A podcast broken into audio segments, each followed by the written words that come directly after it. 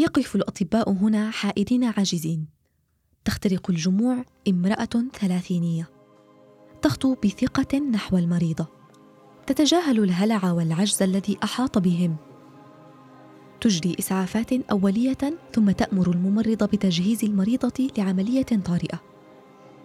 ترفع رأسها ويشق صوتها تساؤلات الناس وتمتمات المرضى والأطباء. من هذه؟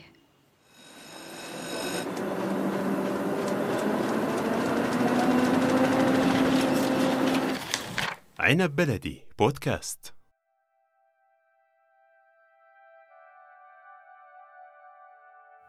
تشكل الطبيبات في لبنان اليوم أكثر من 40% من الطاقم الطبي في البلاد الذي يتكون من 15 ألف طبيب وطبيبة. حتى إن هذه النسبة مرجح ارتفاعها فنسبة الطبيبات أكثر من الأطباء بعدد كبير من الاختصاصات. لم يكن هذا هو وضع المرأة في القرن التاسع عشر. كان عملها في مجال الطب مقيدا على الرغم من مشاركات متواضعة لها داخل القطاع الطبي. ومع تقدم علم الطب وازدياد تخصصه وحرفية العاملين ضمنه كانت مشاركة النساء فيه خجولة بل ضئيلة. مع أن الحاجة إلى طبيبات كانت ملحة ضمن مجتمعات تحرم معتقداتها لمس الطبيب الذكر للمريضة لا أعلم هل كانت تموت المريضة في ظل نقص النساء العاملات في الكادر الطبي حينها؟ ما بك يا علياء لما وجهك شاحب؟ أمي مريضة أحضر لها طبيبا إذن طبيب؟ يعني رجل؟ غير ممكن إذا استدعوا طبيبة وتحسبين أن لدينا طبيبات تساءلت أنس في نفسها لماذا ليس لدينا طبيبات؟ وما خطب المجتمعات التي لا تقبل بإتمام الفتاة لدراستها؟ ألم تفكر بموقف كموقف والدة علياء؟ هو سؤال منطقي يجيب عنه واقع الجامعة التي تدرس الطب في بيروت في الربع الأخير من القرن التاسع عشر. كانت الجامعة تستثني الفتيات منعا لاختلاطهن بالذكور. إذا اتضحت الصورة، وبات سبب نقص طبيبات إناث معروفا، ورغبة أنس بدراسة الطب لتغطي شيئا من هذا النقص كبيرة.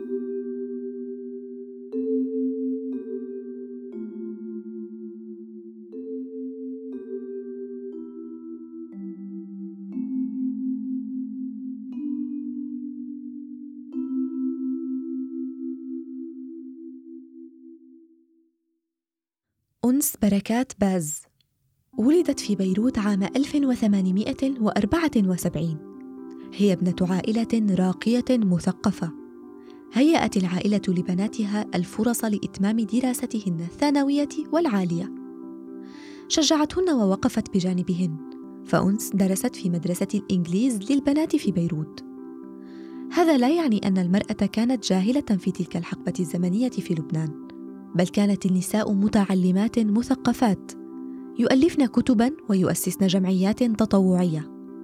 لكن المرأة من الطبقات الوسطى كانت نادرا ما تهتم بممارسة مهنة دائمة.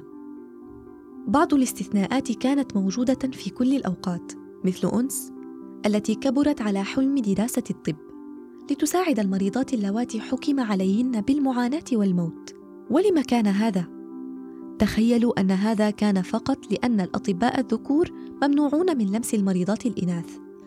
ويستنكر الناس دخول الطبيب إلى غرفة المريضة لمساعدتها وإسعافها أشد الاستنكار.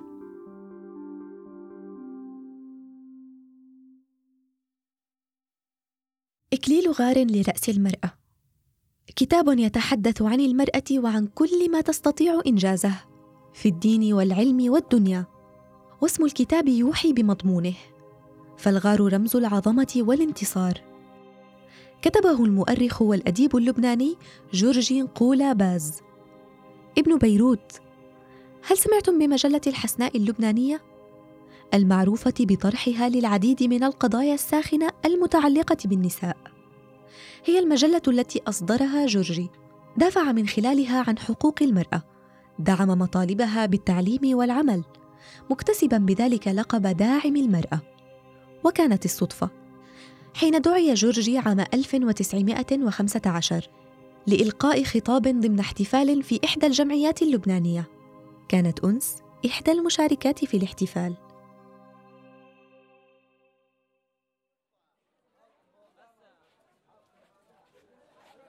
أستاذ جورجي أهنئك على تفانيك بطرح كل ما يتعلق بالمرأة وقضاياها. واندفاعك للحديث عن حقوقها. أشكرك يا أنس على إطرائك وأنا أيضا معجب بشجاعتك. قدمت محاضرة غنية وموضوعك عن الكهربائيات والطب كان موفقا. دعيني أستغل معرفتك في مجال الطب إن قبلت تقديم المساعدة لي. بالطبع كيف يمكنني أن أخدمك؟ تعرفين أنني أرعى جمعية هدفها مقاومة مرض السل وأنت لديك خبرة لا يستهان بها بحكم دراستك. بالتأكيد. يسعدني تقديم المساعدة ويمكنك الاتصال بي متى شئت للحديث عن هذا الأمر. بدأت الأحاديث بين جورجي وأنس وهو يسألها عن كل ما يصعب عليه في الأمور المتعلقة بمرض السل بما يخدم جمعيته. وهي صارت إحدى أهم المشاركات في الجمعية. ارتفعت وتيرة هذه المحادثات ولم تلبث أن ازدادت لتكون صداقة بينهما. توالت الأحاديث واستمر التواصل حتى أخذت العلاقة بينهما منح الحب. ثم تابعا طريقهما معا مكللين علاقتهما بالزواج في العام نفسه. اختارت لنفسها من يدعمها ويساندها واختار أن يمضي حياته مع من يدعم قضايا بنات جنسها. وزواجه من أنس أكد له نظريته بقدرة المرأة وقوتها. ما زاده إصرارا على الدفاع عن هذه الفكرة. أنجبا طفلين نقوله ثم اسكندر. لم يوقفها الزواج والإنجاب وتراكم المسؤوليات. بل ازدادت اندفاعا وكانت تتبادل الأفكار مع زوجها على الدوام. وأصبحت أكثر اندفاعا للعمل.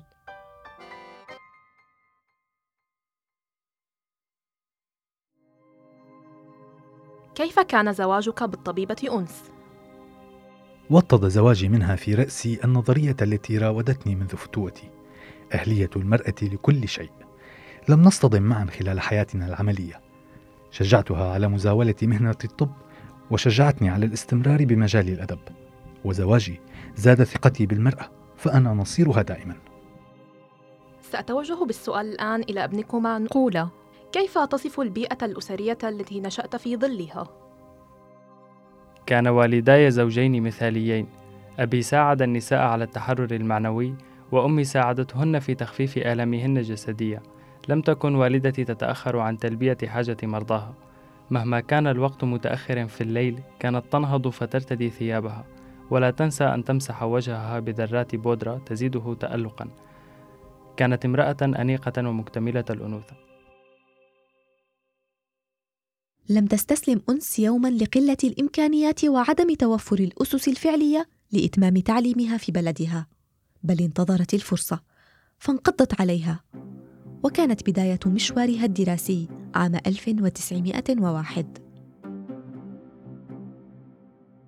عندما بلغت أنس السابعة والعشرين من عمرها وهي في أوج رغبتها بتحقيق ذاتها وجدت برسالة زوج أختها زهية الذي كان يعيش في الولايات المتحدة بعيدا عن زوجته في لبنان خلاصا لأحلامها وانفراجا لطموحها. أرسل زوج أختها طلبا لاستقدام زوجته إليه فانضمت إلى أختها ذاهبة في رحلة إلى الولايات المتحدة. وهناك بدأ الحلم يتجلى أمامها صورا حقيقية تضع قدمها على بداية الطريق تبتسم للبنان الذي تركته خلفها صبية لتعود إليه طبيبة. تقدمت بطلب إلى جامعة ديترويت في أمريكا فقبلت كطالبة في كلية الطب. وبعد أربع سنوات من الدراسة نجحت بالحصول على شهادة التخرج. هل تختم هنا مشوارها؟ وتكتفي بهذا القدر؟ استمرت أنس بالعمل الدؤوب فتخصصت بأمراض النساء لتحقق رغبتها. عملت في العديد من المستشفيات استحقت ما نالته لاحقا فكانت أكثر طبيبات النسائية شهرة ونجاحا.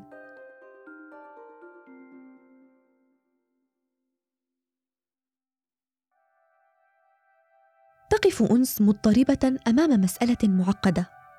هذه المسألة التي كانت سببا بموت 63% من الوفيات في العالم في العام 2008 كانت ترى الناس يتلوون من الألم ثم يحتضرون ويفارقون الحياة. إنهم المصابون بأمراض القلب والسرطانات والأمراض التنفسية المزمنة والسكري وغيرها من الأمراض. الأمراض المزمنة التي تدوم فترات طويلة.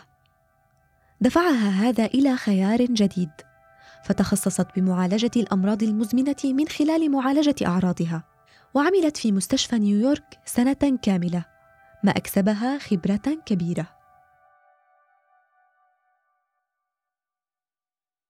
عادت إلى بيروت عام 1908 وكانت وجهتها الأولى مستشفى جورج في بيروت الذي عملت فيه مدة أربع سنوات وخلال هذه الفترة فتحت عيادتها الخاصة في منطقة الجميزة واشتهرت باختصاصها في ظل فقر بالكادر الطبي النسائي في لبنان. إلى جانب خبرتها التي اشتهرت بها أيضا في علم نفس المرأة في العالم العربي. زهية ما رأيك أن تكملي دراستك؟ أرغب بذلك يا أنس.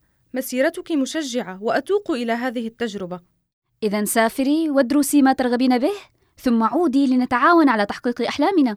سأدرس الصيدلة وأريد أن أعود لأفتح صيدلية هنا. سأحقق ذاتي مثلك تماما. عام 1928 عادت زهية إلى لبنان بشهادة الصيدلة والتحليل المخبري التي مكنتها من افتتاح صيدليتين إحداهما في بيروت والأخرى في منطقة ظهر الشوير.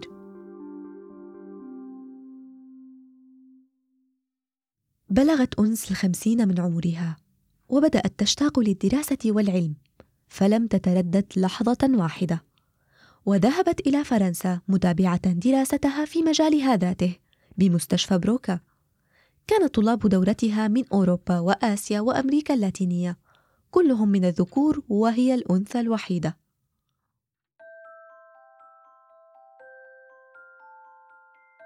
لم يكن إنجازها بدراسة الطب وممارسته يتيما فكانت إنجازاتها متعددة متنوعة. اشتهرت في مصر والعراق وسوريا كانت تشارك في الجمعيات والندوات والنقابات الصحية. كانت عضوا ضمن فريق الهلال الأحمر والمجمع العلمي في سوريا والأكاديمية الدولية في سانلان. اقترحت أنس إنشاء جمعية انتشرت فروعها في معاهد الفتيات. أطلق عليها اسم جمعية الصدق لأنها تشجع الفتاة على أن تكون صادقة شجاعة وتقف في وجه كل ما يعترض طريقها. وعلى سبيل الطرفة كان الذين يشهدون نشاط الجمعية يقولون إن الفتاة التي تحظى بالجائزة كانت تتزوج فورا بعد ذلك في إشارة منهم إلى أن جائزة الجمعية هي السبب بزواجهن.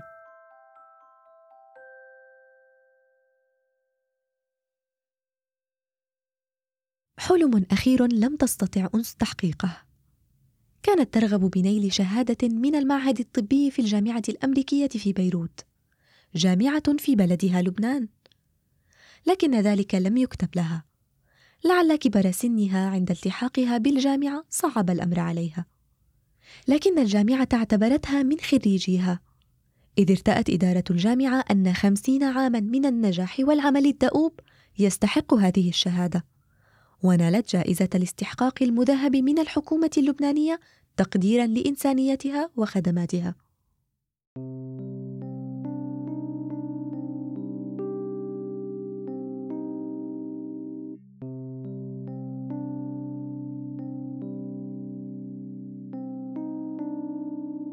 ختم الموت حياة أنس وأنهى مسيرة مليئة بالإنجاز والتضحية والعمل. توفيت الطبيبة عام 1929 وعبرت الصحفية جوليا طعمة عن إعجابها الشديد بأنس قائلة: طوباك لأنك فتحت باب التعليم أمام بنات بلادي. كما أهدتها الأديبة سلمى صائغ من خلال كتابها نسمات كلمات لطيفة قائلة: إلى أنس باز العزيزة. السائرة بسرعة ذروة الكمال الإنساني المضيئة بروحها النيرة سبيل جهادنا النسائي إلى المرأة التي علمتني أن أخدم بمحبة ومعرفة. أقدم هذا الكتاب. نسمات.